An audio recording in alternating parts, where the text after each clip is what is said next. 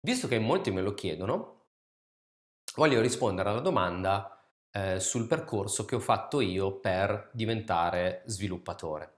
In molti mi chiedono quale percorso di studio ho fatto, altri mi chiedono mh, come ho imparato determinati linguaggi, quali linguaggi conosco e allora ci tenevo a far sapere come ho iniziato io. Beh, allora io fondamentalmente sono il classico nerd. Eh, sono partito veramente in giovane età, da che ho memoria, credo intorno ai 11-12 anni, eh, ho ricevuto in regalo dai miei genitori un Commodore 64 e oltre a giocarci, con quello ho iniziato a fare i miei primi esperimenti di scrittura di codice perché c'era la possibilità di avere l'accesso a quello che credo ai tempi fosse un terminale e con quello pacioccavo senza sapere che cosa fosse, credo fosse, no, non lo so, non, non, non voglio dire neanche cavolate. E da lì in poi ho scoperto il mio amore per i, i computer, i PC, e non tanto ancora per la scrittura di codice, però da lì in poi ho iniziato a sviluppare la voglia di eh, mettere le mani un po' in pasta e poi c'è stata chiaramente l'esplosione dei, dei, dei PC, uh, eh, ho visto anche Windows 3.11, quindi voi che siete il mio pubblico, mh, probabilmente non eravate neanche nati, io già smanettavo, uh, sono poi passato a Windows 95, li ho visti tutti, ma io per esempio avevo il mio libro di MS, MS-DOS e provavo a uh, smanettare anche lì, non sapendo assolutamente cosa stavo facendo, infatti ho formattato diversi hard disk perché li avevo completamente uh, bruciati. Ehm, poi c'è stata la scuola. La scuola però non mi ha dato la formazione che mi aspettavo. Io chiaramente partendo da, queste, um, da questi esperimenti e da, questa, da questo piacere nel um, usare il PC provare a usarlo in tutti i modi, smanettare, vi dicendo, ho detto ok, vado a fare un indirizzo informatico uh, alle superiori. Questo non mi ha dato però la formazione che mi aspettavo, infatti sono uscito da lì con la conoscenza di Turbo Pascal. Adesso nei commenti mi scrivete quanti di voi usano Turbo Pascal per lavorare.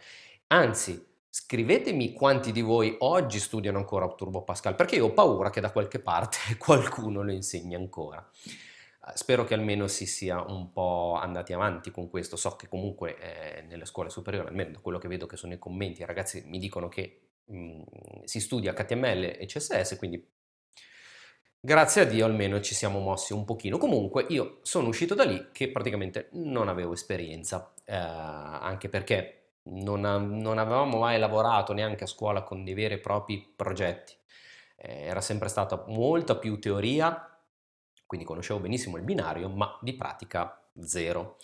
Fate conto che facevo i compiti in classe ehm, di Turbo Pascal scrivendo su carta.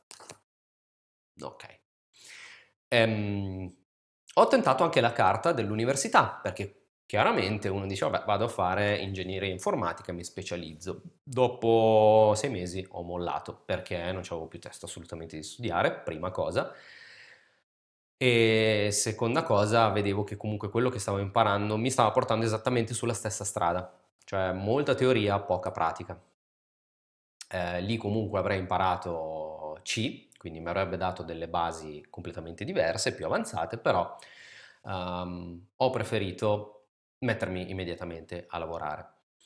E, mh, il primo impatto col lavoro è stato drammatico perché chiaramente quando ho detto che io conoscevo um, Turbo Pascal mi hanno riso in faccia, però, però nei miei esperimenti eh, ho impiegato il tempo per eh, imparare quello che in realtà non sapevo, ma che sapevo che sarebbe stato utilizzato nel mondo del lavoro.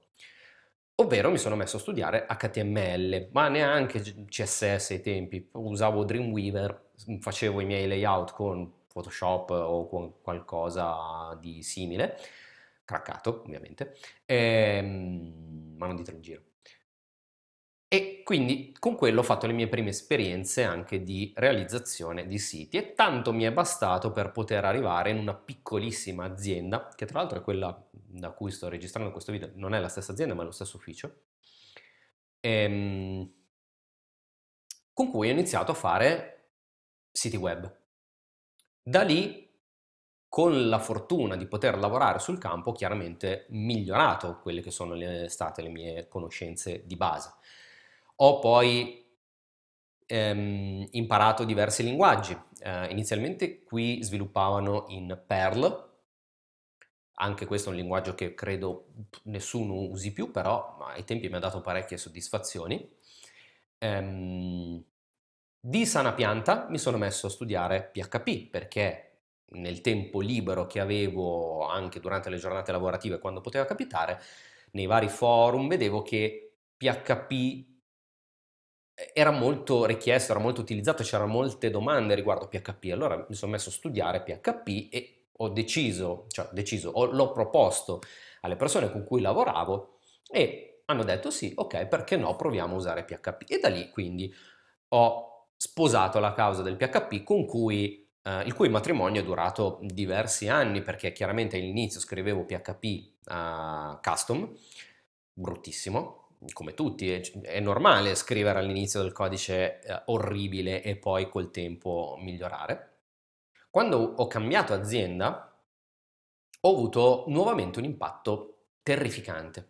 Mi sono reso conto che quello che sapevo io di HTML, PHP e MySQL, che utilizzavo normalmente qui, eh, in quell'altro ambito lavorativo che era sostanzialmente quello che è oggi l'IoT, ovvero monitoraggio remoto, ehm, non mi servivano assolutamente a niente, o meglio, non costituivano una conoscenza pari a zero, zero proprio no, perché comunque con le pochissime uh, conoscenze che avevo di, di, quel mondo riuscivo a barcamenarmi, però non avevo nessun tipo di logica di programmazione. E quindi sono dovuto tornare indietro alle basi, ristudiarmi la logica di programmazione perché quella che avevo avuto era stata un'istruzione molto basata sull'esperienza e poco sullo studio e grazie a quello sono nel giro di pochissimo tempo, qualche mese,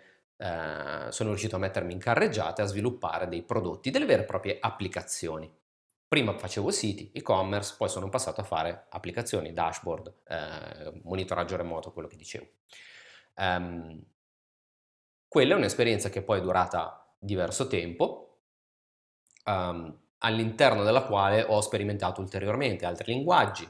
Sono passato da PHP, MySQL HTML eh, a usare poi anche Flex.